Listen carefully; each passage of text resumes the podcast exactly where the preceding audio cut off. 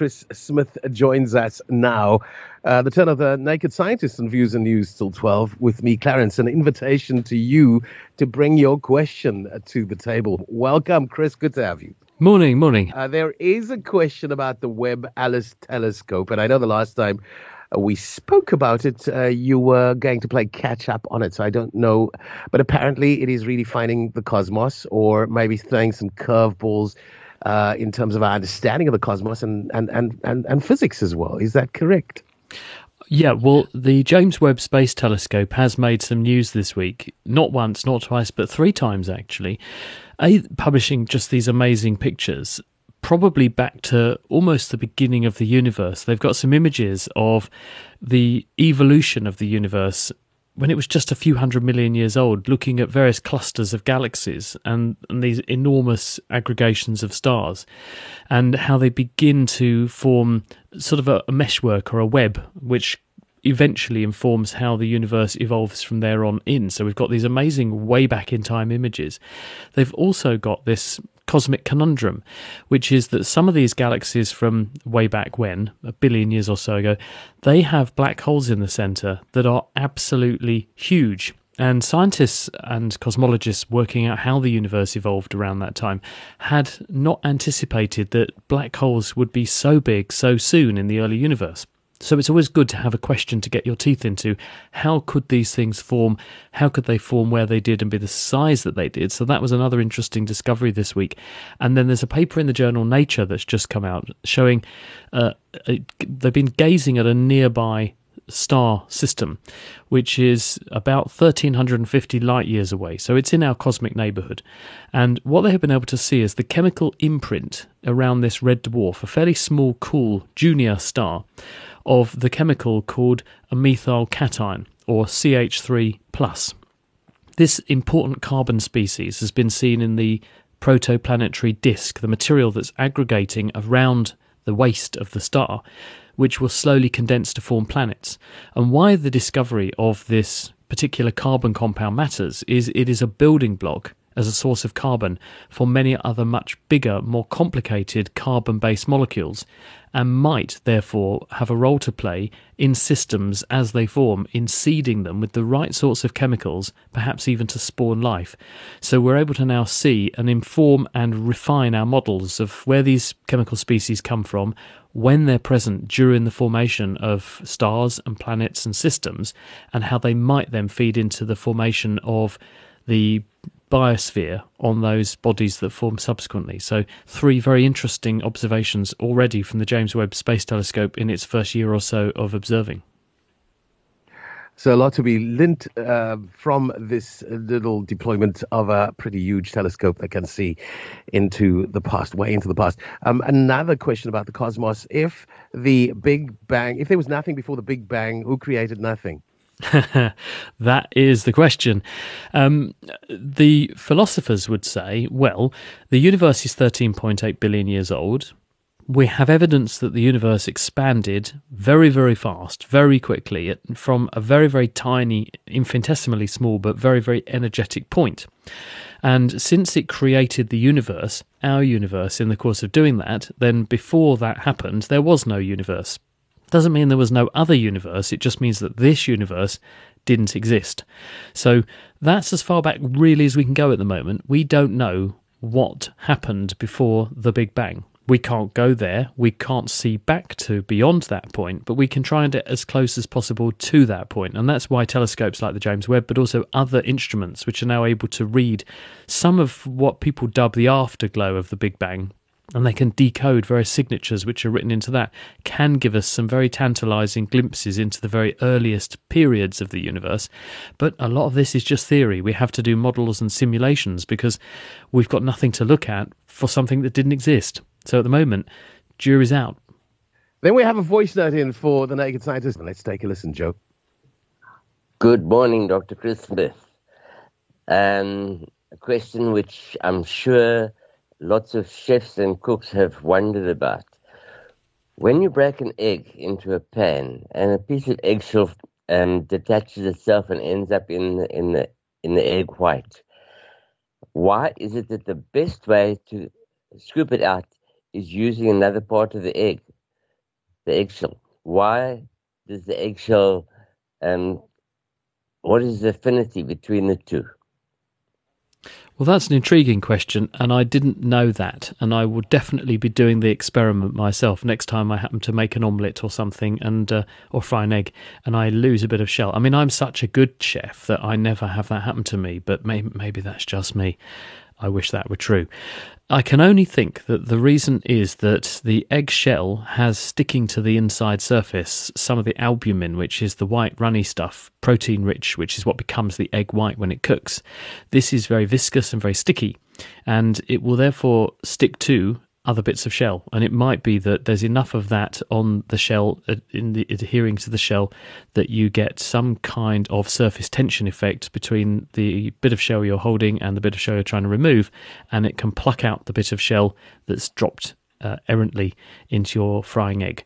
But I don't know for sure. I will do the experiment myself when the opportunity presents itself, and I will give you my feedback.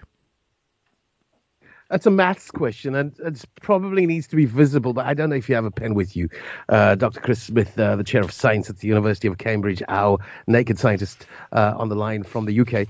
Um, so it is six divided by two, and then in brackets, one plus two. Um, Azuki suggests that the answer is nine. If you strictly work left to right, she says. Uh, if you solve what's in the brackets first, as we were taught, Um, she continues, my question is, what are the real-life consequences of the two different ways of solving this maths problem, Zuki? There, there is only one answer to this, which is, we, we call this sort of BODMAS, or some could say BODMAS, which is brackets of multiply, divide, subtract, uh, add, subtract. So you would evaluate the brackets first. one plus two evaluates to three. So there's three in the brackets, and outside the brackets is a number six, which means you'd multiply the six by the contents of the brackets and divide by two. So you would therefore say it is six over two times the contents of the brackets, which is three. So you've got uh, six divided by two is three. three threes is a nine. And that's the only answer. one is not an answer. And one is definitely not an answer, no. Okay, Zuki, I know where you got that one because I found it on YouTube recently as well. Uh, and I think you've clarified for a whole lot of people uh, in the process. Thank you, uh, Doctor Chris Smith. Then we have this one um, in about deforestation in the Amazon. Let's take a listen. Hi, Doctor Chris, J P here. Um, a, a question I would like is, at the depths of the sea, like at the thirteen thousand feet mark where the Titanic sits, how is it possible that there are fish and stuff that swim around there and they don't get crushed by the pressure down there? Uh, maybe you could explain that. I find that quite interesting. Okay, we'll be- get back to deforestation. Let's go to that one first. Right. Yes, you're quite right that there is life thriving at, in this case, four kilometres down. And even if you go down to the bottom of the Pacific, the Mariana Trench, and this is twelve kilometres down, you will find life down there scurrying around happy as Larry. How is it doing it where if you put a person in that situation, they would be instantly killed? The answer is that life has evolved to tolerate these very high pressures. It's not simple surviving under those pressures because the molecules that make up the proteins in your body, the way salts and, and other things work, do work differently under those sorts of pressures. But these creatures have evolved to have a different tension of oxygen and, and other gases in their bloodstream. They've evolved to have molecules that stabilise their tissues and proteins under these extremely high pressures. And this is why if you get samples of these animals and you bring them to the surface, they have the same problem on the surface that we have down at the depths, because they are not evolved to have no pressure on them compared to the four hundred atmospheres that they're experiencing down where the Titanic is. So it really comes down to what you've evolved to tolerate or how you've evolved to live and survive. And these animals have adaptations that enable them to do that. For us going down there, the major problem isn't just that you've got a lot of pressure on you, because at the end of the day, if you filled your body with water, Um, it's only because we've got lungs which are gas, gas, gaseous that they get crushed by the intense pressure, and this makes the volume of, of the lung very small, the density of the air in the lung very small, and it makes it hard to breathe. Your lungs don't work properly with that sort of density. When you're entirely filled with fluids, like a fish is, for example, it's not a problem having very high pressure on you because liquids are incompressible, but it does become a problem from the perspective that when you have those sorts of pressures, some of the molecules in your body don't work the same way as they do when you have very low levels of pressure. But if you evolve ways around that, which these animals have, then they don't have a problem surviving at those sorts of pressures. Uh, deforestation. Morning, Doctor Chris. As the Amazon rainforest slowly gets stripped away piece by piece to enable farming of soybeans and all that kind of thing and agriculture, they're starting to discover that these massive cities existed in the Amazon basin. Does that mean that there is a possibility that a place like the Antarctic might have had uh, ancient cities buried beneath all of the ice? Or did that uh, freezing of the Antarctic, um, was that before humankind was around on this planet in order to build these kinds of cities and structures? Sounds like it's raining where that question was recorded. The answer is that the Antarctic was once a very different place than it is today. And uh, once upon a time, the temperature was balmy and tropical, and there were palm trees and lovely warm days, and there were penguins that were huge, some of them six, eight feet tall, walking around. We've got the fossil remains of them. And the reason that there's been this dramatic turnaround is that Antarctica wasn't always isolated with a circumpolar current of freezing cold water and a vortex above it, keeping it plunged into the deep freeze. India was down where Antarctica is, and there was a land bridge up through the other continents like Australia, which meant that there was no circumpolar Southern Ocean current, so it was very warm and balmy. But this all happened sixty million plus years ago.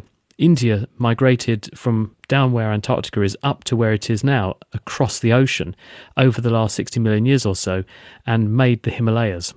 So this is this is the reason that uh, the Antarctic was very different historically.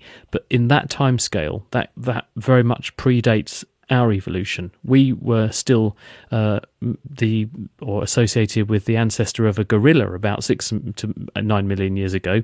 So um, we only emerged as a humanoid uh, sort of um, appearance that we have today in the last three to four million years, as Australopiths and then our own genus Homo. So we are very much recent arrivals on the scene, and all this geology and this dramatic turnaround in what Antarctica was like was in the very, very distant past, around the time when the dinosaurs were knocking around on Earth. So not in our timeline. So there were no cities on Antarctica, but there were certainly nice places to live and some very big animals that enjoyed um, the, the equivalent of a hot summer holiday on, on Antarctica way back when. Uh, we're chatting to the Naked Scientists. Uh, your calls on zero two one, four four six, zero five six seven. WhatsApp messages and voice notes on zero seven two, five six seven, one five six seven. Uh, what causes ocean swells? Some days the waves are huge, and other days the sea is as flat as a lake. That's a question in for you. Well, water is a fluid, and it's a mobile fluid, and water moves naturally around the world because of tides. It also moves because of air pressure, and if you have a low pressure, then the water will heap up because it will flow more towards an area of low pressure, meaning that you have a higher than average ocean height there. And at the same time, the surface of the water is susceptible to the effects of wind. So as the wind blows over the surface of the ocean, especially if the tide is running one way and the wind is blowing the other, then the two will act against each other and the surface of the ocean will be pulled up and forced into waves.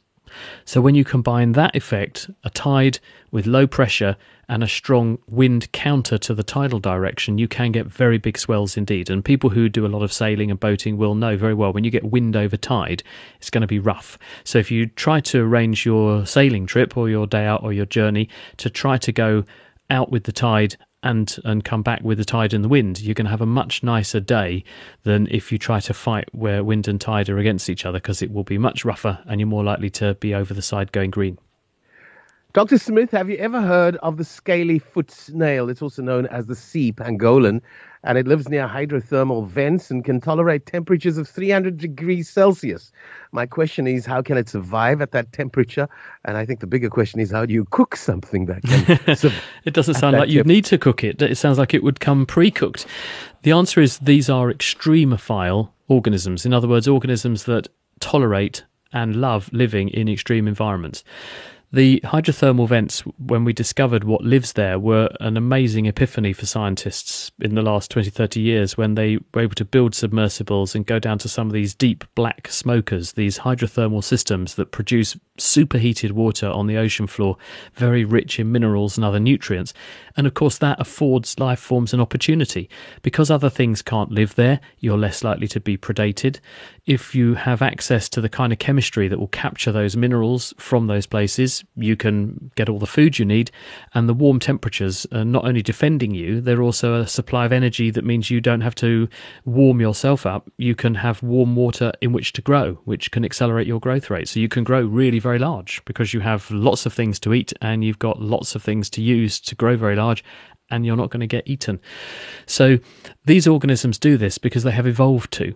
They have t- tissues and chemicals in them that enable them to operate in those sorts of harsh environments. Just as we were saying, at the bottom of the ocean there are creatures that are very happy living there because they have evolved structures of their proteins and molecules to stabilise their proteins against those uh, effect, the effects of those very high pressures. So there are organisms that have evolved particular proteins and body biochemistries that are optimised for those extreme temperatures. The reason we can't do that is because as warm-blooded creatures, we rigidly control our body temperature, and we have evolved for all of our enzymes and our biochemical systems to operate at an optimum, an ideal temperature centred on our human body temperature, about thirty-seven degrees C. And as soon as you move your enzymes either below or above that temperature, their efficiency drops off, until you get to a point where you get so hot that the enzyme completely destroys itself and becomes denatured. Well, it's perfectly possible to evolve enzymes which don't denature because they use very rigid cross-linked structures that make them much more robust, and they can tolerate these extremely high temperatures, but they're really, really inefficient at low temperatures. So if you took those organisms away from their hot hothouse that they live in, they would be dead in, in a fraction of a second, in the same way that if you put you there, you would cook. So it's all about what these animals have evolved to tolerate and what they need in order to survive. So there we go, Sally. You cook them in cold water and then you can add them to your paella. Doctor Smith, uh, does uh, the doctor's Antarctica answer mean global warming is a myth? Well, the answer is no, global warming is nef- definitely not a myth, and it's been going on for billions of years. We can trace back through various records of isotope records, coral records, ice records, the pattern of global temperature change. And we've got very good records going back millions of years of the Earth having ice ages and warm periods. If you wound the clock back about thirty million years to something called the Eocene-Oligocene boundary, the Earth was so warm that we had no polar ice caps at all. The ice completely melted in the north and the south, and then it came back again. The Earth has gone through periodic cycles of warming and cooling throughout its four thousand five hundred million year existence.